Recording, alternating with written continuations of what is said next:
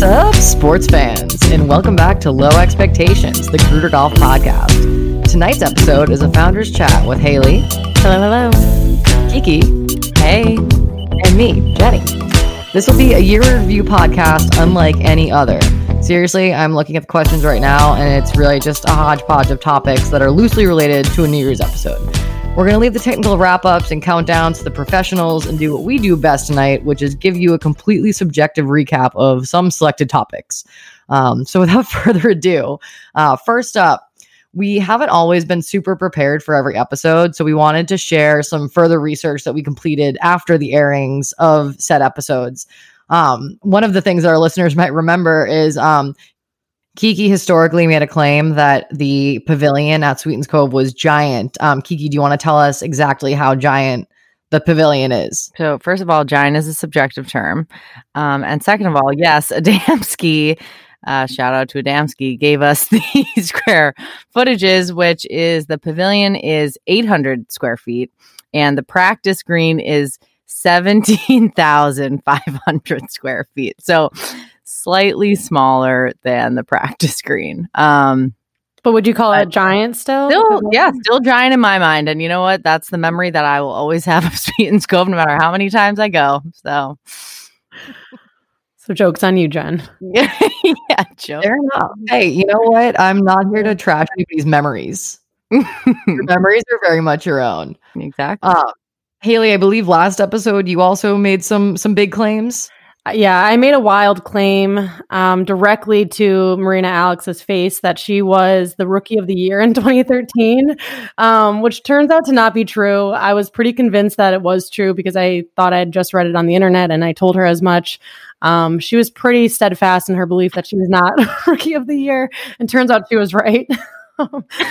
but uh, yeah, I mean that kind of reflects um, on the preparation that goes into the podcast. You know, I'd done my research the night before, but as as most episodes go, I you know I do some last minute googling and, and all that, and I think I was on the LPGA website and and saw someone was the rookie of the year in 2013, and just immediately assigned it to Marina, and you know, luckily It she was, was, a good sport uh, about it. She, Moriya not offended. Jutanugarn.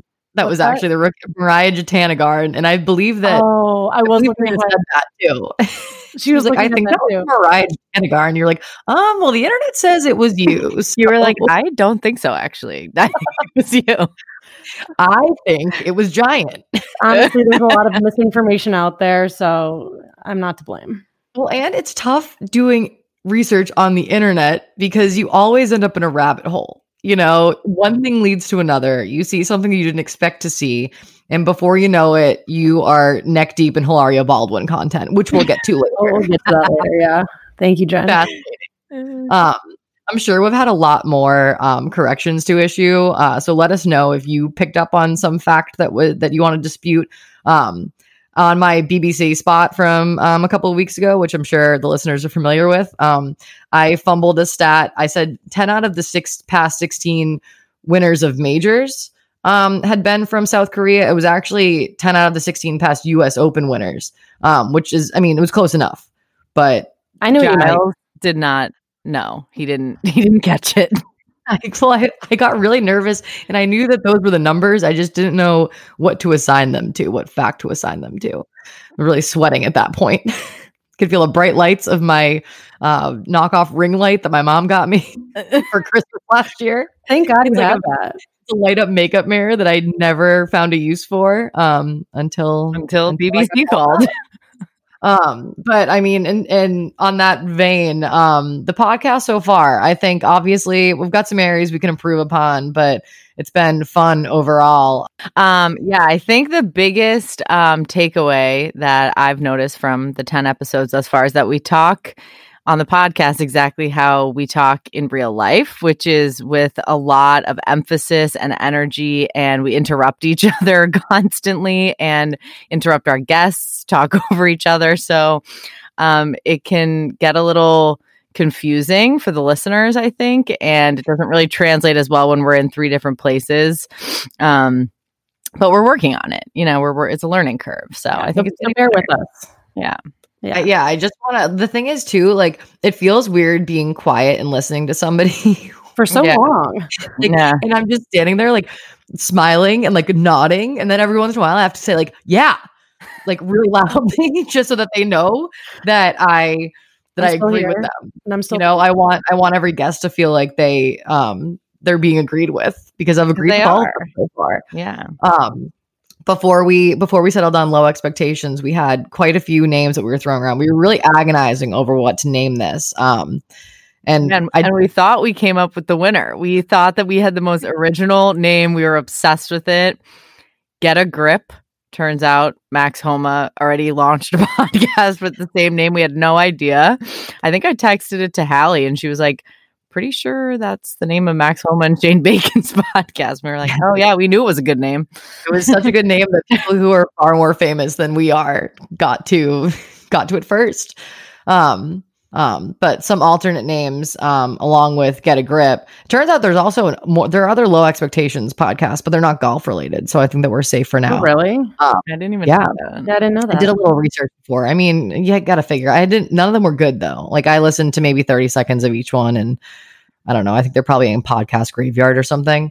Um, but other alternate titles were "Am I doing this right?" Uh, "Swing Easy" slash "Swing and Easy." Um, "Cowabunga," uh, "Good Game" with Gruder Golf. Cool and fun. Welcome to Cool and Fun with Gruder Golf.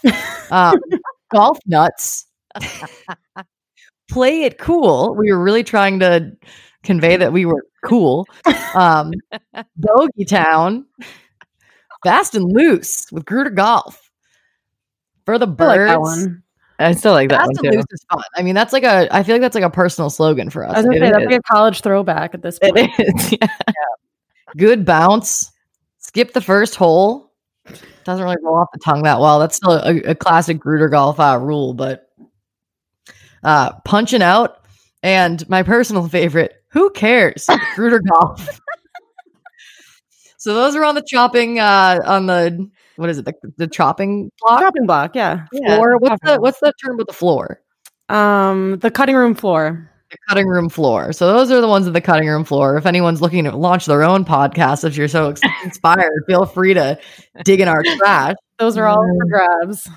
Um, we were also going to share a little bit with you about what we learned this year. Um, but A, we've already told you pretty much everything that we've learned um, on this podcast. That's the whole point. And B, most of these things you probably already knew. Um, so we're not going to bore you with that. But we do want to issue a congratulations to the 2020 winners on the LPGA Tour during this historic season that could. Um, Haley, do you want to read us off the uh, the winners this year?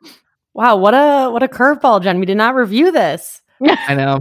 Well, they're written down. Keeping you on your toes. All right, here we go. Starting at the top.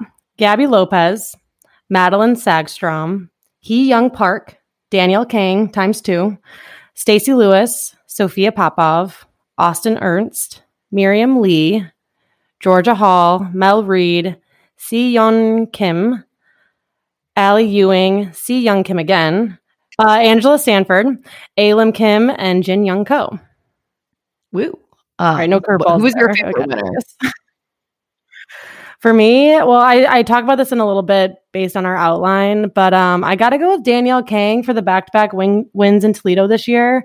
Um, she's now an honorary mud hen, much like myself, self-proclaimed. Uh, Why don't you explain that to the listeners since Jen and I had no idea what that was? Yeah, totally fair. And and to be honest, I'm I'm sort of making it up, but this is what I assume people mean when they call Danielle Kang a mud hen.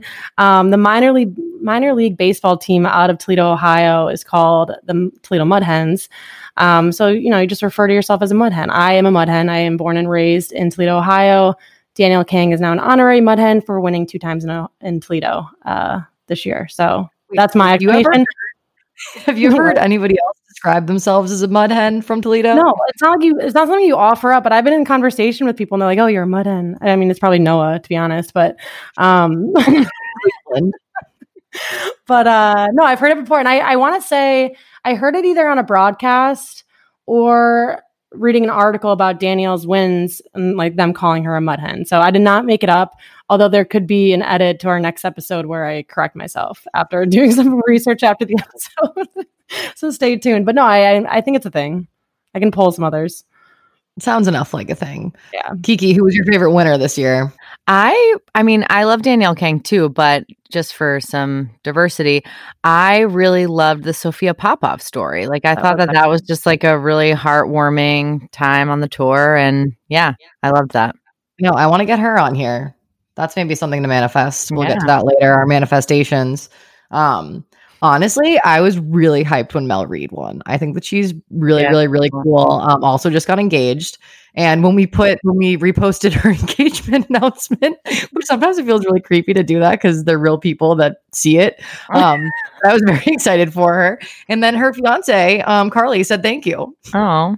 So maybe we can get her in the podcast. Who knows? Both of them. Mel Reid and her fiance, Carly. That would be pretty fun. I mean, yeah, so many. This was such a big year for us personally, you know, in the LPGA, um, this was probably the first year that I like actively put it on my calendar and made it a real effort to watch, you know, most of the tournaments that I could if I wasn't golfing myself, which was um, for most of the warmer months. But yeah, I, I would say that this is probably the first year where I I set time aside to watch it, and you know, I think part of that has to do with the pandemic and being at home and working from home, but you know, I, I, got to set up my US Women's Open second laptop and had that running all day alongside my work computer, much like many people do for the Masters. Uh, so that was certainly a pivot in my personal life in terms of how I prioritize watching the LPGA. And um, I think it's a habit that I'll carry into 2021 and beyond.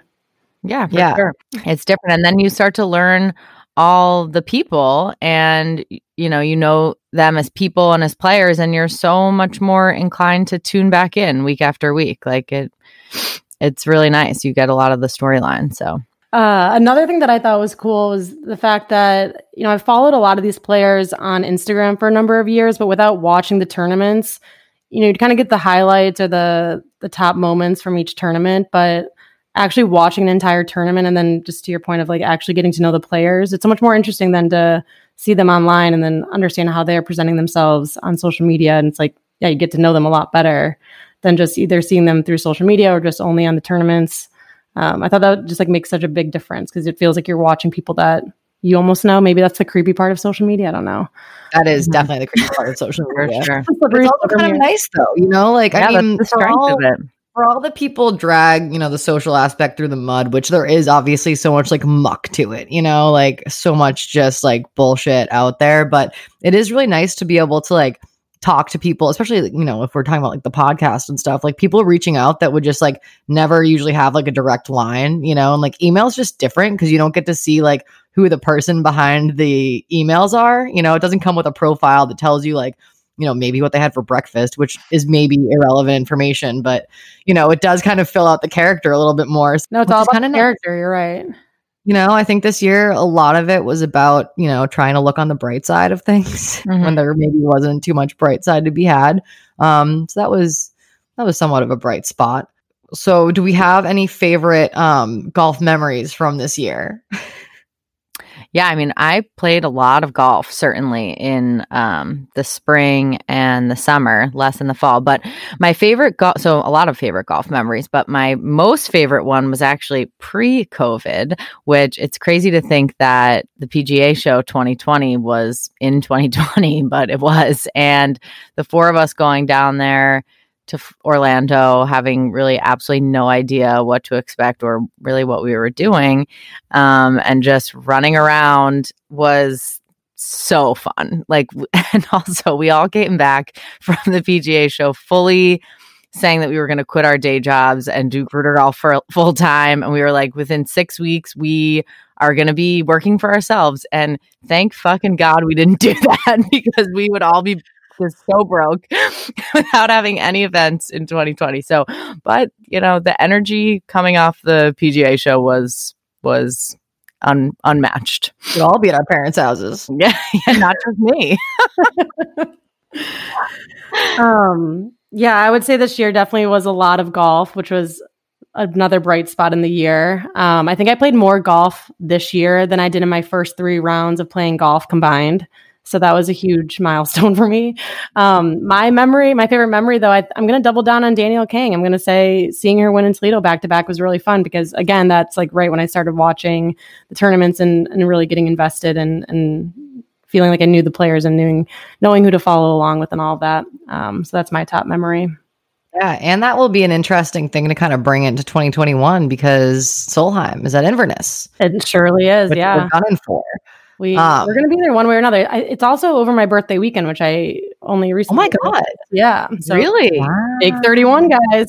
but uh, Wait, it's Labor Day weekend? yeah, Oh. that also might be a lie. I was all. we're gonna have to double check that. Um, Or week after. It's around my thereabouts. will be celebrating your 31st birthday. I was also about to say I can't believe you're about to turn 31 because I feel like you just turned 30, but this is fully nine months away. So Yeah, feel a lot better.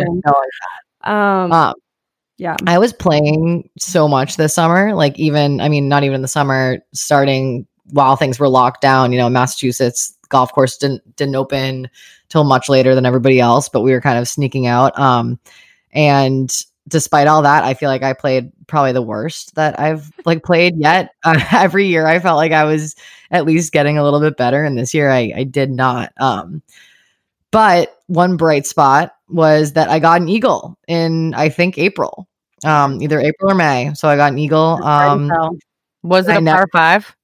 it was a par four. Mm. It was a par four. So I it was a short par four. Shout out. Um, and it was like it was you know like 194 or something, you know, and I stuck it to like two feet, and then I just you know I I hit the putt, so that was exciting. Um, Wow. and then I never did it again on that same course that I played, you know, many, many times. so it's a little bit haunting actually. Be careful what you wish for. Um, and now I'm also I've become really, really nervous about getting a hole in one because I really don't want to buy all the drinks for everybody. Is that Yeah. rude? No, not rude. Like that sucks. it's not rude, but I want a hole in one more than I care about having to buy drinks for everyone. well, it depends like who's there. I mean, it Yeah, depends where you are. Sure. Well, yeah, I wouldn't want to get a hole in one at a course, like at a public course or like at a course that isn't mine. That like I don't need to buy everyone's drinks. Yeah. I don't know. I guess it depends. That that racks up though. My my own bar bills are a little bit higher than I would like them sometimes. So I can't even imagine doubling, tripling, you know, I don't know what t- times 10 is, but times 10ing that or more. Yeah. Yeah. Probably stressful. more. Yeah. So I'm really already stressed for my Don't- first hole in one. On to 2021. Um, yeah, and because I played so much golf, I think that the songs that were on my golf playlist ended up being pretty much the songs that were my Spotify wrapped and Mhm. um, it showed me kind of how much of a psycho I am. Um, my number one played song this year, um, and my number one artist was Megan Thee Stallion, "Girls in the Hood," um, which really got me through some tough days out there. Yeah. Yeah. I equally had, you know, pretty much overwhelmingly rap, which isn't really a new thing. That's pretty much an, every year thing. A lot of Roddy Ricch, um, Lil Wayne, DaBaby, Migos, Justin Bieber, Holy was was really up there. Maybe my second most played song. So I went to my Spotify to review this, but at the same time, I feel a little gypped because we always use my boyfriend's cell phone and his Spotify when we'd play. Yeah, that a is wide array. That's of the number one. music. Yeah. Exactly. Um, so I feel like my Spotify wasn't what. One of my favorite videos from the um from the Atlanta trip was he was playing Freshman by the Verve as you were teeing off, and then you walk over, like you finish your tee shot, we're all in the carts, which is rude. Um and you like go to walk into the cart and he peels off and it's like, see the Hales. And like the whole time he's playing we were merely freshmen. And I was like, what is this? I have not heard this song in such a long time. And also really didn't expect to hear it on a golf course. Not golf music, decidedly. I I can probably bet that is one of his top ten songs of 2020 on his Spotify. It was kind of a 2020 You listen to song. I mean, it, it fit right, and I don't know. I feel like I don't listen to as much rap as you guys. So, like when I'm on a golf course, I like like more breezy music. I think Black Pumas uh, radio was what we had on most often, and that was in my top 10 Spotify rap. So that was at least indicative. Um, I also did want to shout out a recent uh, favorite, which was not in the top because it's just come out, but um, I've been a big Miley fan lately with her new album, Plastic Hearts. So just throwing that out there, you know, we might see more of that in 2021. Um, it's really vibey. It's a, it's a nice throwback of sorts. Um, so yeah, I didn't have a good answer besides Verve the freshman is what I'll go with. I haven't listened to a lot of Miley lately. I don't think I've listened to the new album, but I like Miley's whole thing, kind of, to Kind some extent. I do. I, To some I, extent, I I kind completely like it. agree. It's I'm confusing not to all me. in on it, but I'm. I agree, but I'm in on. I'm in on the voice. The voice itself Yes. is so good, and she Mhm. does a lot of like she did a Stevie Nicks remix of one of her songs. Um, I don't know. She just she has a whole different like persona on this album, which I think is also kind of her shtick, right? Is like changing it up with each album. Um, True yeah, I just like which, it's a rock album technically. It's a rock. What? She's a true pop star in that regard. You know, she's constantly kind of riding a new wave and reinventing herself. Um, I actually wasn't really much of a Miley fan until I saw her live. Um, I got free tickets back when she was doing the Bangerz tour where she rode on the hot dog. And um, I expected it to just be like stupid, but she sat down and did acoustic covers for a little while. And it was when her dog Floyd had just died. And it was very heartfelt. Um, I and that was kind of where I turned a corner on Miley. I was like, God, I don't know what the hell is up with this chick, but she is talented. Um, Yeah, honestly, I think. I remember you going to that concert and saying that after afterwards. And I think that's why I've kept a closer eye on her for all these years. Because I've never liked any of her other music, and I couldn't really tell you anything else about her music. um, yeah, weirdly too. I mean, I'll probably cut this, but WAP was my number four played song. It's, it's such a good song. I, I don't think you should cut that. I think that's a good fact. People want to hear that. Are you mad it's Yeah, number I four, mean- not in your top three? I was surprised. Yeah, it was number four. Um, it was knocked out by Jobs by City Girls. Mm. I don't work jobs, bitch. I am a job. Should we move on to 2021? Yeah, I think having said that, on to 2021. I mean, one interesting thing that I was going to look up, speaking of research, and I didn't, um, we're entering, a lot of um, astrologers think we're entering the age of Aquarius, um, which apparently for any uh, musical fans, any Broadway fans, that's a very famous song from Hair. I do not know it, but that's kind of what everyone brings up. But the age of Aquarius is a the time of um of change. Hmm. Again, didn't look too deep into it, but That we'll makes leave sense. it as a teaser. the next episode, we'll we'll bring it. Full yeah that's a little teaser um so for this for this segment we're going to do some manifestations for 2021 so No everybody grab grab your favorite crystal.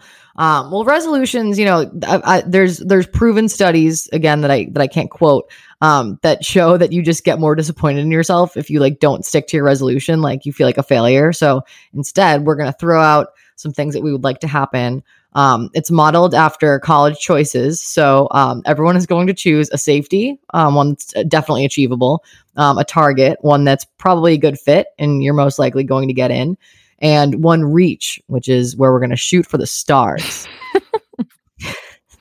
so um, my safety for 2021, my safety manifestation is I want to take lessons, and I think that I have secured a celebrity coach depending on your definition of celebrity. That- yes. That is Definitely quite the teaser, Jen. That's an a very objective noted celebrity. Hopefully, I'll be able to talk about it on um on this pod and share a little bit of my journey. But I think that's um that's what I want to do. It's a good teaser. Um, Get more eagles. and get more eagles. For me, I have two quick ones. Uh, number one would be a GGLC trip to Sweetens Cove. This is something we talked about right after we got back from Sweetens. Was the idea of bringing our members and doing a members only trip to Sweetens Cove, which I think would be really fantastic and achievable. And my second is to get a new set of club it's, clubs. It's not really a manifestation because I'm fully within my own power of buying a new set of clubs. It's just a matter of doing it. So that's it. Sometimes you need to manifest things that even you yourself can do. I have to manifest myself to do things. yeah it's like i have to go through the effort of like you know researching Research. and trying and all that yeah there's there's some steps to get there so manifesting that for myself as well I mean, that's similar to mine actually, which is to move out of my parents' house. And I know my mom listens to this podcast. So, mom, I have really enjoyed my time here. It's been really pretty lovely, actually. Um, but, you know, it's just, it's getting to be time. I've been home since August. So, you know, It's we'll- not really that long. I mean, I know I'm saying that I haven't Yeah. lived, I haven't been doing it, but and it will probably like be, longer. and it will probably be longer than I ever initially thought. But you know, we're just seeing what the COVID, what the COVID situation looks like. But again easily you know within my own power to do so just need to research and do it and eventually i will do it within 2021 Oh, Kiki, here's a relevant um thing that the listeners are probably interested in. You are 33% vaccinated right now. oh yeah mm-hmm. yep That's really I exciting. got, I got my Give her a vac- hand, folks. Yeah. So, yep. So I'm a nurse practitioner. So I was eligible for the vaccine. I got it um, on December. Let me take a look really quick what day that was 21st, December 21st. So, uh, nine days ago. And I get the next one January 11th. And I must say, I didn't feel very well after it um, for about a day, but I also got COVID really badly, like back in the spring. So I'm very curious if like people who had reactions to the virus initially had more reactions to the vaccine, because that's kind of what I'm seeing, um, just anecdotally eh, from my colleagues. But um, your arm definitely hurts, and yeah, I didn't feel too well, but nonetheless, very small price to pay.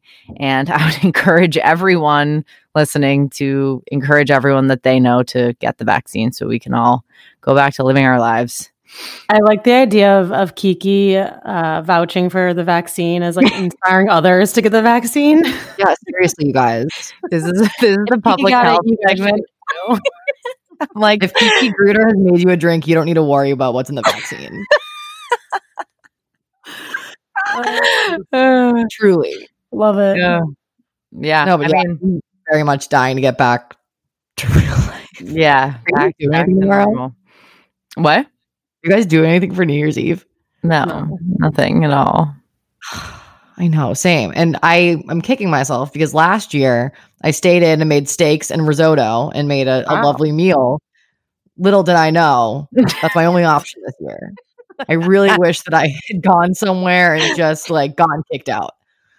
I'm craving like a moment in the You limelight. Jen, those days will come again. You will be kick- kick- won't- kicked out of many bars in the future. I have But no think doubt I'll in be that. older then. It would be sad. Like I feel like I No, was. I No, It was sad it's not always, gonna any yeah, less but- sad than it was the first couple of times. Jen jumping over the bar at Mary Ann's. Uh, For, I watched that Oh. video not that long ago, I watch it and regularly. that doesn't count as me getting kicked out because I was leaving. The whole reason I jumped over the bar to leave the You bar. got, you got you got escorted out of the fucking and the look of fear on your face not someone in control, leaving of their own volition. You got kicked out. But that's why. But no, guys, I was literally leaving. I was literally leaving. Okay, so for the listeners, in case we keep this in, Mary Ann's is an iconic um, Boston College dive bar, and I was there post graduation um, for a football game, and it's it's a U shaped bar, and so it's very it's a fire hazard, honestly, because I think in the event of a fire, you would be able to use that egress. You would be able to get out that way that I went. Um, I didn't feel like looping all the way around the bar because you would have to like literally shove your way through a crowd. That was tacking on at least like 10 minutes, including running into somebody, having to chat, you know, maybe getting another drink. Five. Yeah, I was looking to get out of there. And so I I hopped over and just decided to cut the corner and, no, then, you know, then you fell over. and then my leg fell landing in the trash trash can can. on the other side. And so I toppled over. I had also had my hood up. So like I don't know what the point of that was, but This is like Uh, my leg- sweater coat too with the fur trim. the sweater coat. This is my sweater jacket. Uh, my Dale of Norway. And um, yeah, my my whole leg, and it was like it was a waist high trash can. So it was literally my entire leg went into the trash can, and then I like, you know, tossed my other leg over, and then immediately just like toppled over, like like It was almost like you just like sat down though. Like you just like sat right down. and then you looked like a deer in the headlights and the bartender started to yell at you. You just you looked so like I looked as surprised as she was. and bashful and you were like, what? Maybe we should post this on Gruder and just really. I, I think it's time for the world to see. I, I know it's been passed around our circles for It's years. also it's also Creech. I'm pretty sure filming it, encouraging you hop it, hop it, it, hop hop it. I was there and I think Taylor was there too. Like we had a crew with us and we're just like, yeah, Jen, go for it. Like Yeah, everybody told me to do it. That was the thing. Like it didn't seem like it was going to be that big of a deal. The trash can, no one saw coming. honestly, you If had not it for the trash out can, it would have been business as usual. Like if you hadn't if you hadn't stepped in the trash can, you would have been out of there in three steps. Exactly. Three steps. Exactly. That was, you know, it was a low risk situation from what I could tell. But folks, look before you leap because I haven't been back since. Oh, God. That's not your fault though. Um Anyway, anyway, target Target. uh manifestations. So, um, target manifestations. So these are the ones that are, you know, achievable. I think that each of these goals are pretty achievable. Um, obviously, uh, pretty committed to growing the pod and making it better and getting some really cool guests. And I think that we should get Michelle Wie, um, who Oh, yeah. was our first inspiration when we started Gruder Golf. We used to like tag her and everything and like model packages after her at our events and all types of things. And I think it would be really full circle if we got her on the pod um, to chat because I'm interested in really everything about her. Agree. Um, I want to sponsor for low expectations, and I don't think that's too much to ask. I think that is a very achievable goal, and you know, we put a lot of hours into this, mostly Jen, and it's a true labor of love. And I think, you know, this year it's been one thing because we haven't been able to do events, and so we've had more time to dedicate to the media side of things. Next year, when we're back to business as usual, hopefully, and, and planning to be that way at least, um, you know, we're going to be doing double time, right? We're going to have the events and we're going to have the podcast. And we're going to have everything else that goes along with it. And, you know, like Kiki said, our, our goal or our expectation leaving the PGA show last year was to quit our day jobs. Um, and so if we can at least maybe keep our day jobs for a little bit longer, but get some, get some cushion. Mhm. just to make uh make it a little bit more uh, interesting and ultimately make it better right and make it better for our audience and make um, our events better and all of that i think that's really just what we're doing and why we're doing it so that's my target manifestation Um, Kiki, what is your target manifestation for this year? So I have, I mean, I have a lot for Gruder Golf, but this is a personal one that I'm going to toss in here. Um, is to break 90. Um, I haven't put a specific number on how many times I want to do that. Obviously, as many times as possible, but maybe like five times or up to 10 times. You could definitely do that. Yeah, I I like think you're I very could. much on the fringe. I've I've done it twice, 88 and 89. And I I don't know, for some reason this year too, Jen, I feel the same way as you. Like I was playing a lot, but I really wasn't keeping score in the beginning and then I never really saw myself getting like consistently better, but the one year that I was playing like every single week and going to five iron a lot, that was when I really got better quickly. And I feel like when you're just like playing so inconsistently, like three weeks go by where you don't play at all, it's just so hard to like really actually see strokes go off your game. So yeah, that I'm gonna try to keep score enough to to do it. Yeah. I'm just putting it out there in the world and I'm gonna do it now. I think I think that the professional instruction bit of it like is really so important. I think that's the part that like none of us have really committed to. Yeah, I've only ever had two lessons at five. Yeah, exactly. Like I've had a handful of lessons. We also, I mean, I I feel like we should start plugging the Gruder Golf Ladies Club more often because I just recently signed up. So through the Gruder Golf Ladies Club, which is our membership model, um, self promotion, we have access, full access to the Golf Digest schools, and they have so much shit on there. yeah. And I was looking through it the other day and I was like, if I just, if like we just did, and maybe as like as a team or with the other girls in the club, we can like do like, I'll do it together or something, you know, be like, okay, like make a curriculum or something where we're all going to watch the same videos. Cause I think that that's kind of, I mean, that's one way to do it. And then, you know, obviously when we can get back to our weekend warm ups and things like that, that's another way. But I think you just really need like a professional at this stage in the game, like, you don't just get better randomly Yeah. no which is No. the method that we've been using for the past four years. Like, Just okay, if we for the just play enough, we'll just get better. Well, honestly, I feel like for the first four years, it was just like piecing together enough of a game to get through 18 holes and be able to keep some sort of score. And I think we've all gotten to that point. And I completely agree about the lessons. Like, that's my, I would say that's another um, goal for, or not goal, but manifestation for 2021 is to get lessons because it really, I feel like I'm at the point where I'm just like plateauing, right? And I'm just like Mhm. seeing the same thing over and Yeah. over again. Yeah, I could say this like extremely mediocre forever, just like Yeah. in the '90s, like you know, And don't get me wrong. I'd be happy like this. I could live a happy more, life yeah, more than I ever thought I would get out of it. You know what I mean? Like, keeping score sometimes. Like that's pretty good, you know? Like Mhm. never used to keep score because I would have a fit, Meltdown. a meltdown. The actual Controlling my. Actually, one other thing that I want to do more often, but I want to commit to meditating more often. Mm. I got an app called Insight Timer. Um, and just even like 10 minutes a day in the morning before you do anything, Yeah. quieting the mind. I like some. I never do it, but- I like to do some breathing, honestly, on on the tee box. I'll I'll take a few deep breaths. Most often on the first tee box, which is usually you know in front of the clubhouse and in front of other people, and it's like, you know, The just- starter. Well, that's the thing. Like you're just in your head that like people are watching, whereas no one is actually watching and no one gives a fuck. But Who But cares? who cares by Gruder Golf. Um, but uh, no, I, I find myself like doing deep breathing like throughout the round. Sometimes even some yoga if I haven't gotten it in that day. Um, Good idea. but uh, yeah, I think meditation is a great tool. I, I myself could use a lot more of it, probably. Hashtag wellness. Yeah, me too. Shout out Aunt Susie- Susie. I was gonna say on Susie tagging Gruder Golf as a hashtag wellness On LinkedIn. Anything else? All right, our reach goals. Kiki, Okay. what do you have? Big one. I want the founding foursome to go to the Masters 2021 Eek. I would love that. for the weekend. Saturday, You we Sunday pass. press? Yeah, maybe. Maybe. Yeah, yeah, I do. I think we could be press. Yeah. I mean, maybe Uh, that's possible, but I just want to go, whether it's as a fan, as media. I mean, if they're allowing fans, that's the other that's the other caveat there. We don't really know Yeah. what the deal's going to be in April, but If we're media, we Yeah. sneak right yeah, for media. But anyway, I'm just putting it out there into the world. Yeah, I mean it's a reach, so you know, Yeah, it's a reach. but it's a good reach. Haley, what do you? What's your reach? Your reach manifestation? My reach manifestation is to meet Mark Cuban. This actually blends nicely with my previous target manifestation of getting sponsored for the podcast.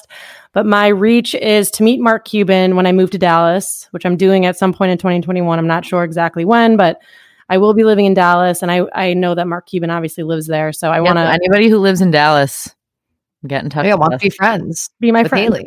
She's a good friend. She's a really good friend. She just sent us all fudge, hot fudge. Yeah, mm, For haven't Sundays, tried like, it yet. You could probably That sounds- get some if you became friends with her. that sounds so creepy. Um, yeah, no, I I need friends. I don't know anyone there, but um, I'm hoping to meet Mark Cuban early on, and then you know, I don't want to pitch him Gruder Golf right away, but I want to make sure that the pitch is really solid, and so Mhm, mhm. you know, manifesting that now just to like get some inroads with him. I I have one friend of a friend link right now, so I'm going to work that angle, but I just want to put it out there in the in the universe so that maybe it comes back to me in a different way. Yeah, well, I mean, some low expectations wisdom. Megan Lamothe herself said that everybody can get to anybody, and that's So how she true. is going to get Kevin to the. Bacon. You know what I mean? Degrees. Yeah, it's only a few degrees. Less than six degree. Is it six degrees of Kevin Bacon? That's the saying. Seven degrees of Kevin Bacon, but it's in reality, it's fewer now. That's what she said. Yeah. Yeah, you're right. You know, there's a way to get to him. And if you'll be in Dallas, that's like literally one degree. yeah. Yeah. I got to find out where into he him. golfs. I think that's the first step. Yeah, you could get there. It's doable.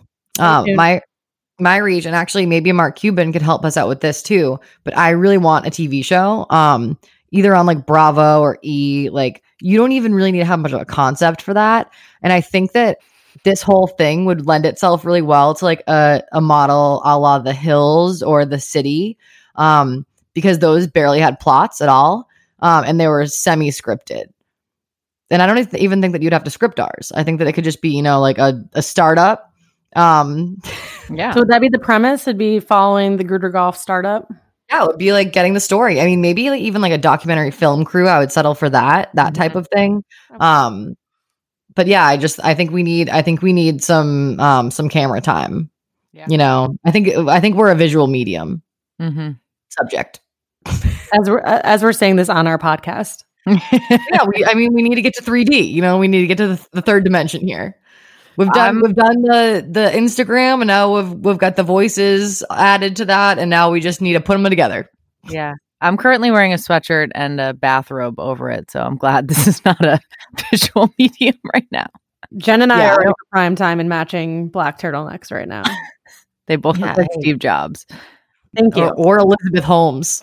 Which I also take as a compliment.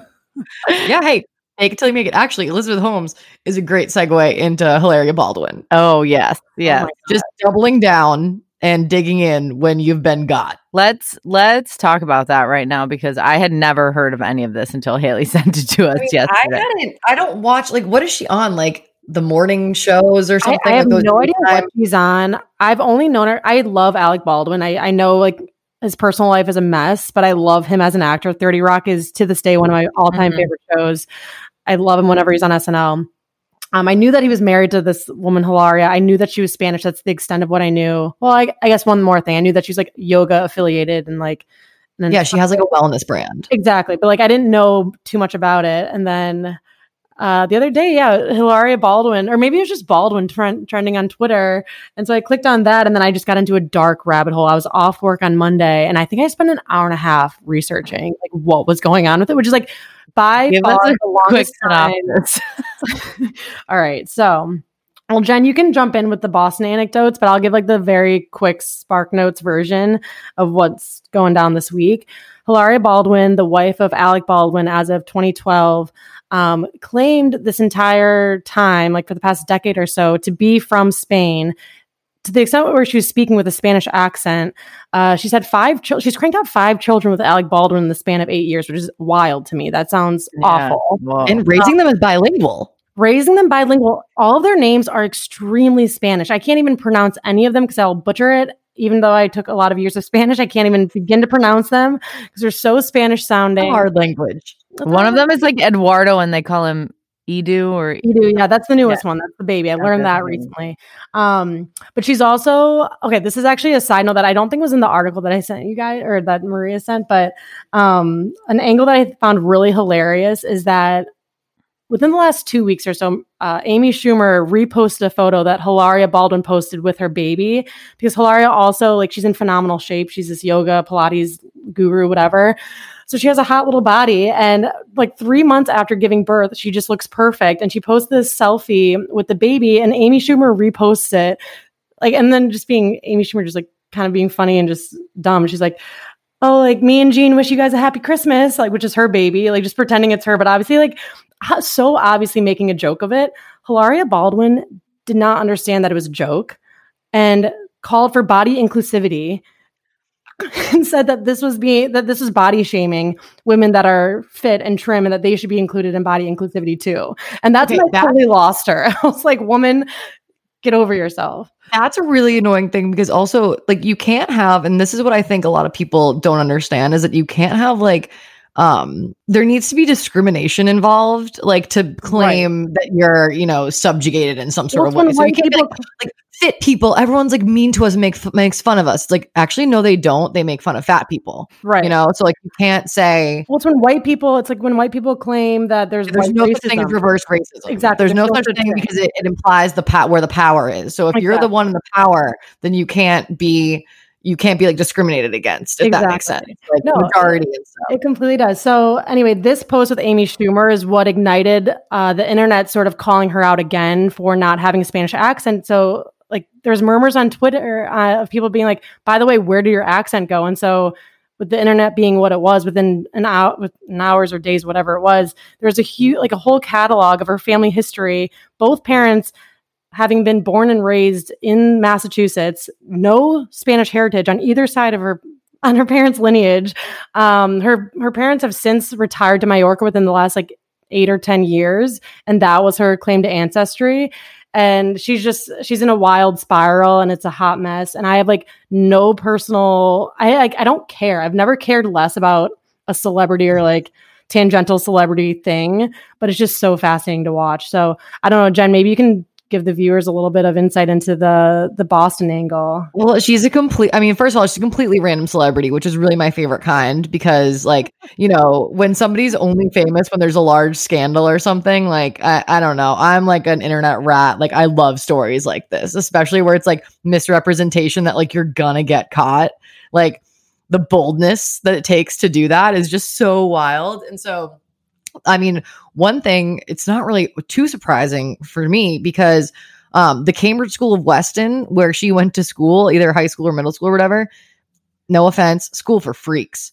Um, we used to play them in sports, and like it was clearly the type of thing. Like I remember vividly, like one field hockey game where it was like very clear that all of the kids were being literally forced to play the sport. Like they did not play at all, and it was like the field was like very overgrown, and like sports were just not a big thing there. And the real kicker was that the it was not Halloween, and the goalie was wearing a Furby suit, a full Furby costume. The Cambridge School of Weston. Yes. Yeah. So she went to a very strange school. So, I mean, and also, too, like, I don't know, people are weird.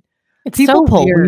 weird shit. But it's so hard to get away with anything in this day and age. So it's like, why did you think this was going to work? Well, because she like believes it too. And like, I, so I watched her like, her like addressing the camera and stuff, like whatever her like Instagram thing that was like, so like, I mean, so here's honestly, I don't know why. I mean, Hillary, Hilaria, it's the same name. It's like, well, no, like I can't say like my name is Genevieve now and I'm French. You know, that's the equivalent. You don't do that. yeah, it's a wild. It's been a wild week. I mean, you could uh I don't know. It might that might I mean, there's not much to say about it, right? It's like, okay, like you learn it's that just you're like, weird. all right, then you go back to living your life. Yeah, just weird. And like I said, just entertaining at the very least. Um, It's weird. I kind of like it. I should also point out here: never trust an actor. Mm. put that on your No. tombstone. Never trust an actor. They might be acting to you. yeah. I know. Yeah, Scary as hell. Scary. All right, so I think we should probably get some li- listener questions, huh? Yeah. Do it. Um, so thank you so much to everybody who submitted um these questions. We're gonna get to a few tonight. Um, we're gonna kick some off. There were some Haley specific questions. Um, one is where will Haley be golfing in July 2021? Great question. I know who this is from. This is from probably our biggest fan in Northeast Ohio, Ellen Hobbs Hirschman. So thank you for the question. Um, probably somewhere in Dallas. I don't know where I'll be in July 2021, but I'm guessing in the Texas area, uh, if not traveling, uh, maybe to New York. I don't know. Maybe I'll be in the Hamptons with you guys and we'll be doing something with Foray. Another manifestation for the year. Mm. Um, but the answer is going to be a TBD. Oh, I thought there was like a. I thought you were like maybe going on a trip or something. Oh, not that I know of. I thought it was a leading question. Oh no, I don't. Unless she has something up her sleeve, I don't know. Let me know, Ellen. Um, and she also wants to know how far has your handicap dropped this year? Great question. I did not plant this question, but I'm very happy to report it's dropped a lot. Um, I'm going to pull it up just so I can give an accurate number. But uh, got a handicap this year, which was the first step. And it was for a club that my boyfriend and I never ended up going to because it was in New Jersey and we just weren't in New Jersey this summer to play there. But I snuck away with a handicap still. Um, started at a 32, which I thought was pretty good at my first my first go out of the gate. Mhm. Um, it got as high as a 34 in the height of the summer, which is really disappointing after having played like four months straight of golf every single weekend. Um, but I am happy to report that I closed the season at a 25.7. Wow. Um, so that is how far my handicap has dropped this year. So stay really amazing. That's major improvement. Thank you. I mean, Incredible. Looking back though i and like obviously what you do with your handicap you keep every single score but i remember one round specifically it was on the 4th of july we played with another couple and we got so drunk and i kept every score i don't think i played like the last five holes and i still just kept score and just like doubled the par for my score so like i think i closed around with like a 116 so like i understand why it was as high as 34 when it was um but when i stopped That is literally why. Entering a fake high score. That's sandbagging, Haley. no it's not that's Yeah, it is. If you try to bump up your handicap, like if you actually didn't play that and you made Okay. your handicap higher, because that's the whole. Because it's like then you I get understand that. I understand that, but I'd much rather do that. Well, no, I'd much rather. I keep know an that you're not honest actually trying to score. sandbag anybody. I'm not because who am I playing against? not competing. I'd much rather keep a very honest score than keep a vanity score where I only enter the good rounds. True. So you know, I'm fine putting in the 116s because you know that's who I was at the time. yeah, that's fair. drunk. I was drunk, I was a drunk golfer, and that was the score. And so that's not sandbagging. That's the truth. Not sandbagging. That's the truth. Um, Sophie McGolf asks what our favorite brands for tops and bottoms are, and she promises to listen. Um, and so we were talking earlier. At some point, we're going to have to stop doing free advertisements, but today is not that day. Um, so obviously, I highly recommend listening to the Foray um, episode that we did with Megan Lamothe. Um, I think it's pretty clear from that that we're just huge fans of her personally and of Foray as a brand. I mean, the stuff is pricey, can't lie. But um, another plug for the GGLC is that our Gruder Golf Ladies Club members get 23% off Jordan. So, um, which is pretty cool and makes it a little bit more, um, a little more affordable. And they also do a handful of pretty good sales where things are like 40% off. It's like a couple times a year, which is pretty legit. So if you have your eye on something, highly recommend taking advantage of of those sales. But I mean, I've never regretted buying any of those pieces. They're made in New York City, you know, so not sweatshop, which is big. Um, not fast fashion. I'll shut up before you know how much we like it. Um, do you guys have any other suggestions for great places to look for golf apparel? Yeah, I mean, Athleta does have really cute stuff that I think is like sort of versatile too. Like it's not like s- exclusively golf. You can wear it um to I think do a couple of things, but they have really cute skirts that are a reasonable price point. Um and They have great pants too. yeah. And I mean, Nike, I liked, well, actually, I have a pair of J.Lindeberg pants that I really am obsessed with that were so expensive though, but I've worn them a lot. I really, wear. I really have worn Price them per so many wear. times.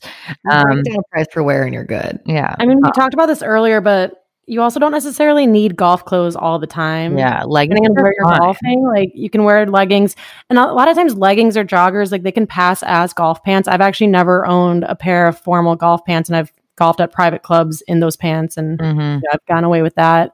Um, And yeah, I guess it also, depends on where you're playing, but TJ Maxx. Yeah. never Like, failed. Yeah, Max. Always. I mean, most women's golf sections, like especially in the summer, if you're somewhere that you know there are golf courses abound, the golf section is usually pretty good because no one else looks there. Mhm. Um, your competition isn't very stiff for probably what you're looking for.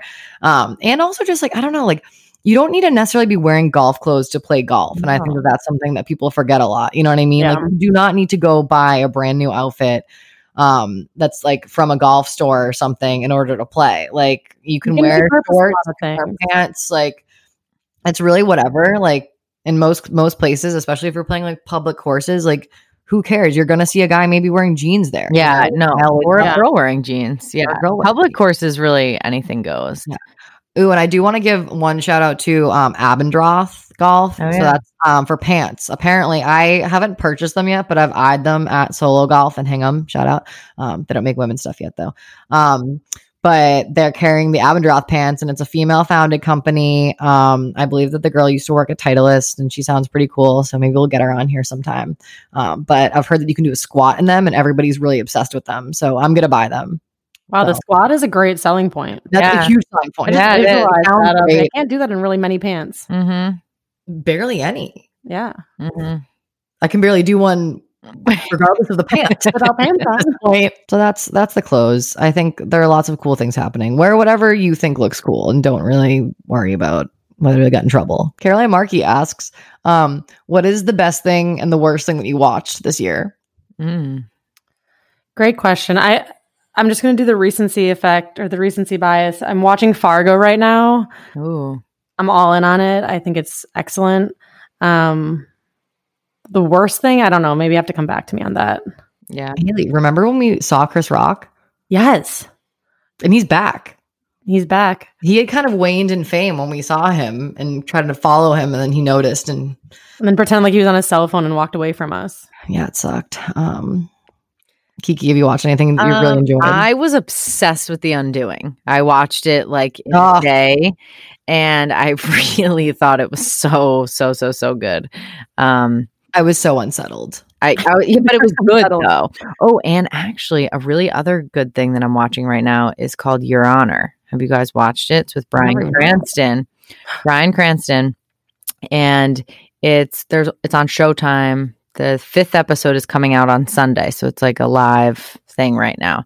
I mean, yeah, I think that this is the recency effects. I'm saying the two things that I watched like in the last two months, but Your Honor is really, really, really good. I mean, I was obsessed with Breaking Bad, um, and it's a it's a great plot. Um, the worst thing I watched so many bad things. I don't even know. I can't remember them. I feel like I just intentionally get rid of them in my brain. I don't have enough room for it. Oh my god, I know what my worst thing is because it was really like notably bad. Um, Matthew McConaughey's film Beach Bum. Never even heard of it. Never heard. Oh God. So I had seen the previews and I was literally it's about this um like like acid trip writer named Moondog. That is literally his name. Um it was really really really so bad. So bad it was almost good. Um Zac Efron had a had a brief uh, cameo in it, which was pretty entertaining, but it was like really, really, really bad. Um, even I didn't like it. Um, but my favorite thing that I watched this year, which I think I've talked about on the podcast already, is Betty on HBO. Yeah. Oh, yeah. Um, it was a series about these skateboard teens in um, New York City. Um, and it was based on the film by Crystal Moselle that was Skate Kitchen. Um, and it's like these girls actually are like truly like skateboard girls and crystal moselle like saw them on the train in new york city and just started like filming them and asked if it was okay i was like can i make a movie kind of about you guys and they kind of like crafted the narrative like around their real lives and stuff so it's kind of it's really interesting it was shot really cool and the soundtrack was really great and i then wanted to skateboard but Mhm. i haven't yet because i'm really afraid of breaking a bone yeah, I think it's Yeah, we're too old for skateboarding. too but- dangerous. Yeah.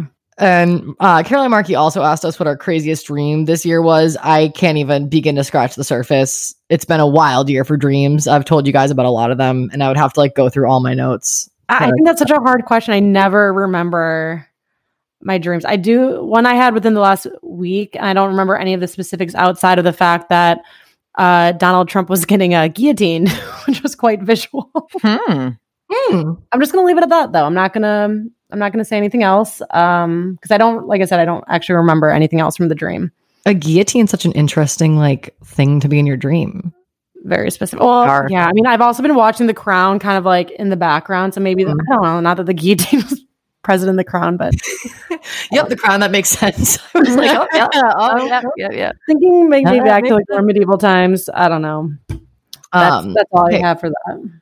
We have a great question from um, Dave Kronheim of Ivy Ski Club, um, who asks, "What can be done to encourage more young female golf club members? Um, tons of guys from 25 to 40, but hardly any girls." I mean, at the end of the day, like you get golf club members by having female golfers out there, so it just it arcs back to the original problem of not having that many girls in the sport. Um, I know we've talked a lot about this throughout the series, like of, of the episodes so far, but you know, it starts young, right? Like it starts with girls being exposed at, at younger ages and then carrying on um, into their late teens and beyond. Like I obviously think of first tee when I say that. Um, and then I think of people our age, like 20s and 30s, that don't play and haven't played.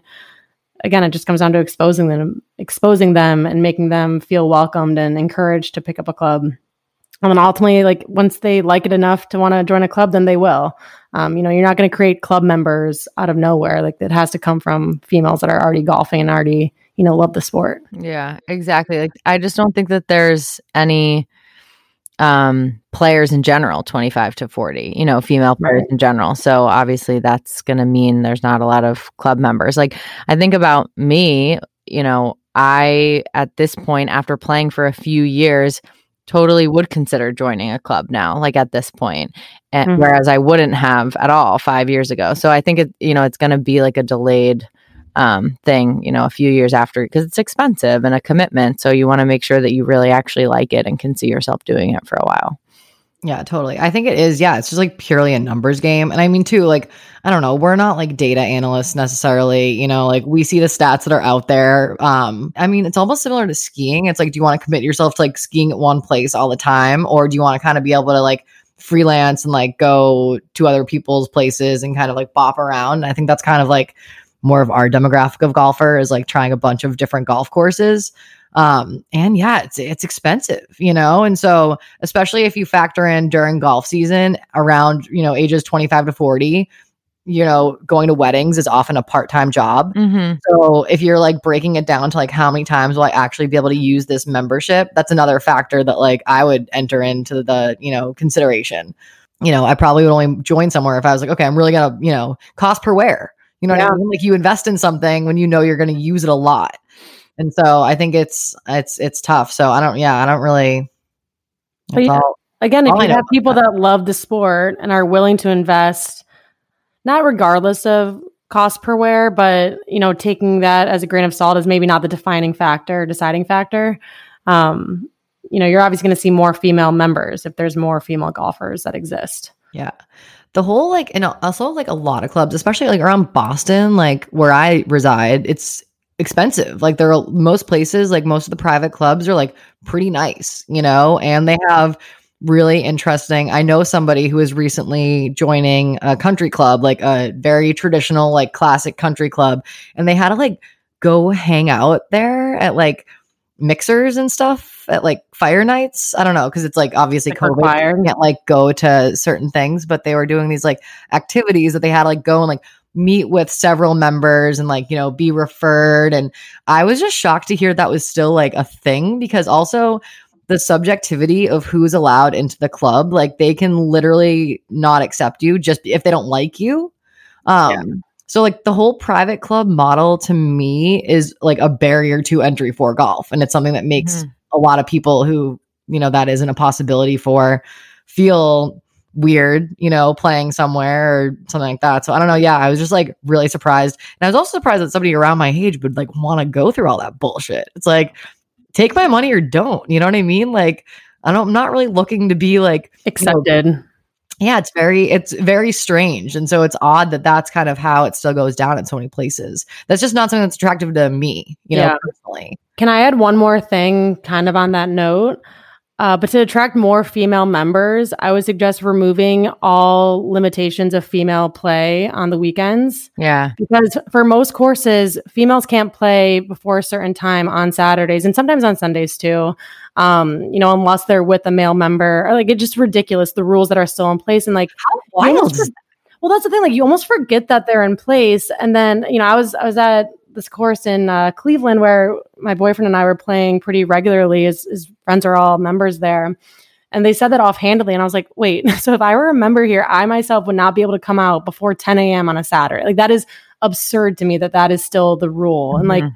you know, then their defense always is like, well, pace of play. Like, well, I'm like. Bullshit! Like I could be a scratch golfer and I wouldn't. I still wouldn't be able to play. Like that's Yeah. ridiculous. Um, yeah, and like there are just different ways now that they mask it too. So it's like a primary member versus like Yeah. household member or something. And like normally, you know, I mean the you know, the standards and stuff and norms are just still very much present, I think, in in most of most of America. So it's gonna take time. You know what I mean? Like we're Forefront of it. age of Aquarius, you know what I mean? Like we're really trying to do this. So Yeah. so we'll see. But um No, but you're right. Like those those aspects of the club mentality are totally decentivizing for me Yeah. to want to join a club.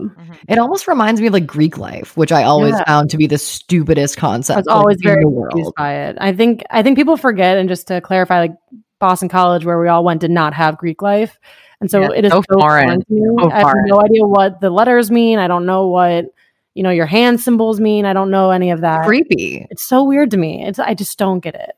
I Yeah, never- like you shouldn't have to force everybody to like be in a club to be your friend. right. And that kind of goes with golf too, I guess. You know, like that's why I mean the Gruder Golf Ladies Club we have as an option, but you can still come to our events even if you are not a member of that. Right. Right. It's totally optional, just as a way to, you know, enhance your yeah, like we're talking about our club. but it's it's a different club, you know what I mean? It's, a not different club. it's completely non-exclusive too. Like you pay us 150 bucks, you're in, baby, or 200 in uh, New York City. But yeah, no, nothing subjective about the about the entree. Um, Melissa asks us, our new member actually, um, welcome. Uh, do you think women's golf will ever be a place where we do more destination travel? So many men travel in herds to awesome places, but women seem a little more reserved and stick local, where it's often hard to find a like minded crew. What's holding us back, and what can we do to get more ladies packing their clubs and hitting the road? I love that phrasing. that is great. It makes me want to pack my clubs and hit the road right now. Um, I think it, I mean, I think it goes back to the same thing. It's just like there's not enough women playing and invested in, you know, willing to, you know, make the trip and make pay for the cost of the trip like that. You know, it's a lot of time, it's a lot of money. It's you have to have you have to really be sure that you're going to have like a great time going because you're not going to go do something where you're like kind of unsure of it. But I mean, again, similar to us, like we're now at the point after playing for a few years where we're fully committed to planning something and and getting into travel for the next year. So I think it Yeah. takes a little while after you start playing. And you have to, like, to your point though, you really have to want to do it and want to invest in it. And to what Jen said earlier, you know, at this age, being in weddings and traveling for weddings and being, you know, part of bachelorettes and all of that, like that does end up being a part-time job. So your weekend, your weekends end up getting very limited. And so it really just takes, you know, the desire to want to plan a trip like that and organize a group. Um, so you kind of just need someone to do it, not for you by any means, but like you just need someone to do it. And then We're to do it. exactly. Yeah, well, that, gonna guys do can it, all so- that was my subtle plug into us Yeah, doing was it. kind of Um, buried the lead there, but we're very much that's definitely something that's on our um on our minds has been for a little while. Um because I think too, you know, like prior to this year, I definitely wasn't confident enough in my golfing ability to like I don't want to go to Scotland yet, right? Because I don't want to go to like Scotland and suck. Mhm. You know, like I want to go if I'm gonna like make do a big trip, like I want to be sure that it's something that um is money well spent and then I don't like truly hate myself, you know, that I can like play well enough to actually enjoy myself a little bit. So I think it's almost like we just need to like connect the dots on like a lot of these things. Like I think there are definitely pockets of, you know, female golfers all across the country that would be interested in different things. And there are organizations that do trips, you know. I think that we're actually going to do a trip to Solheim. If anyone is dying to to get to Toledo, Ohio I am. in September, Doesn't matter what Um, the so yeah. destination is, though.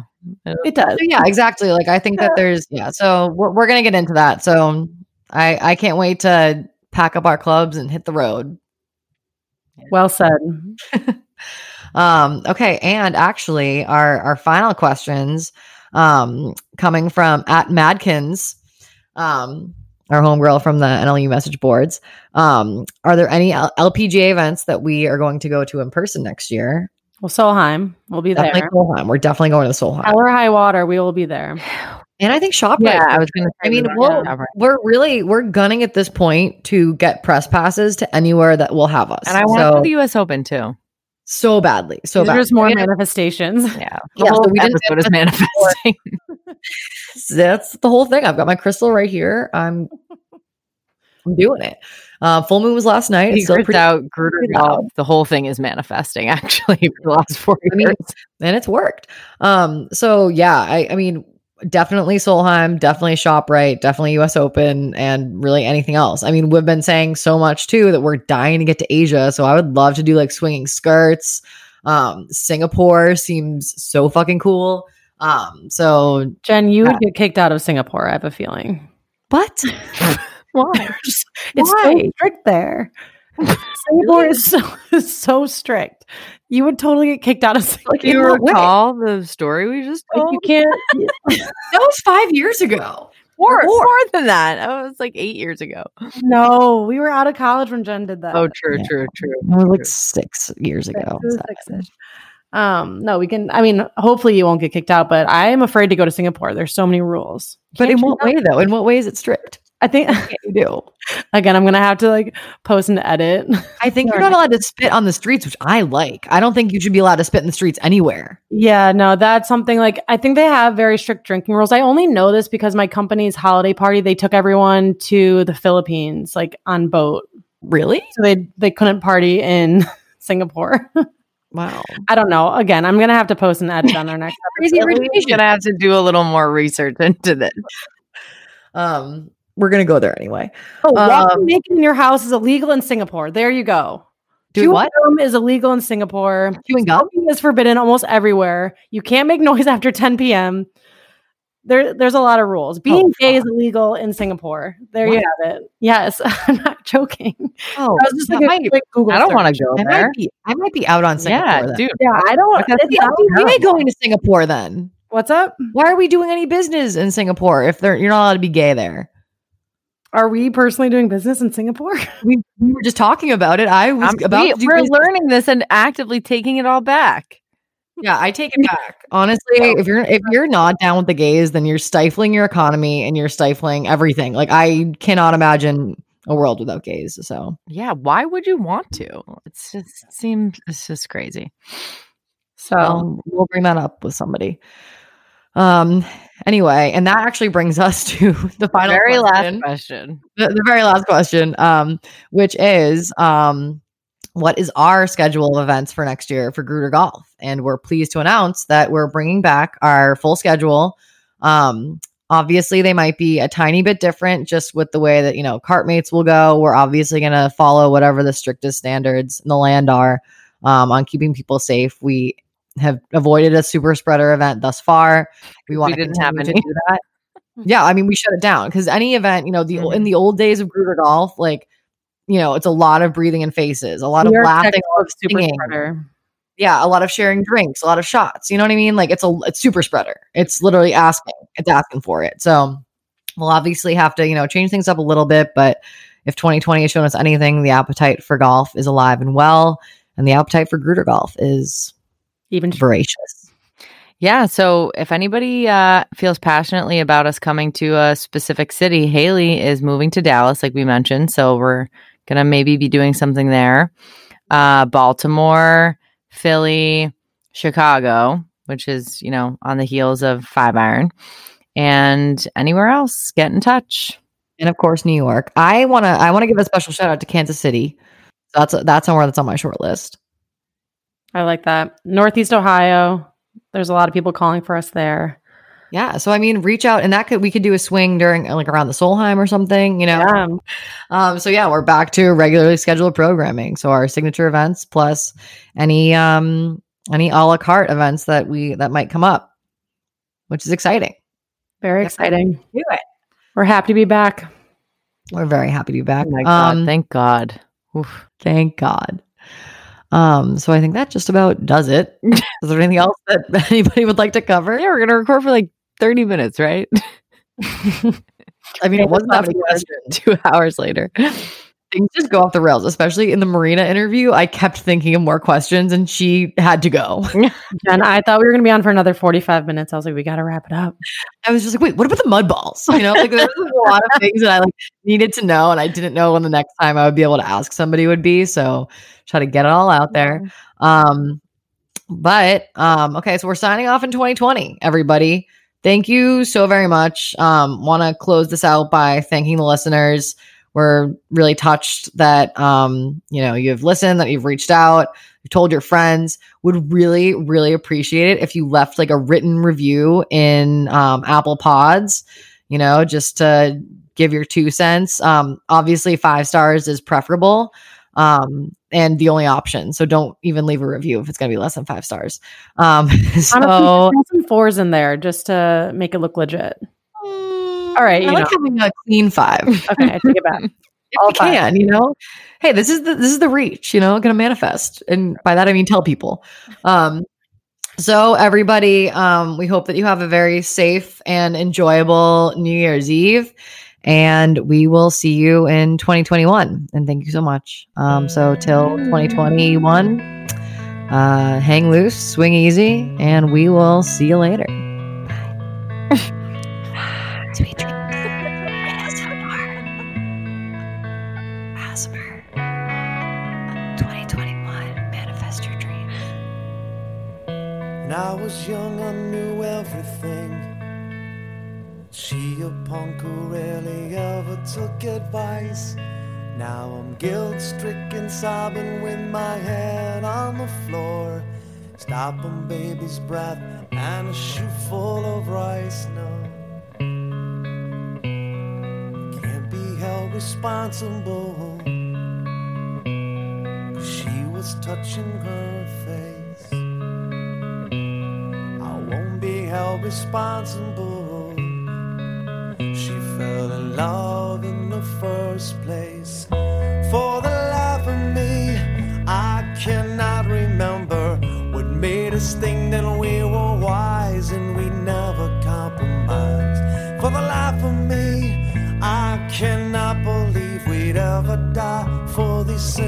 we were merely.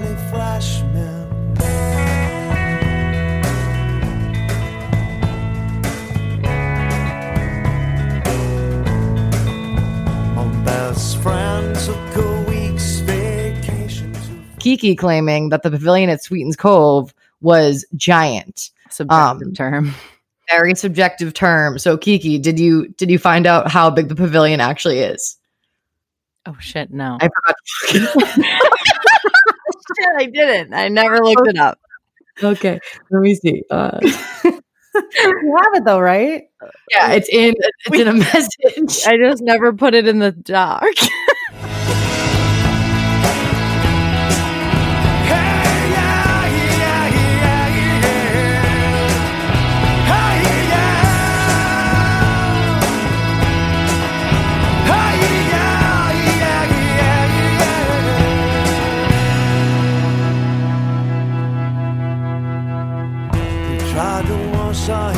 All of this. We never talk of our lack in relationships and how we're guilt stricken, sober with our hands on the floor. We fell through the ice when we tried not to slip, we'd say it. Can't be held responsible. Cause she was touching her face. And I won't responsible. She found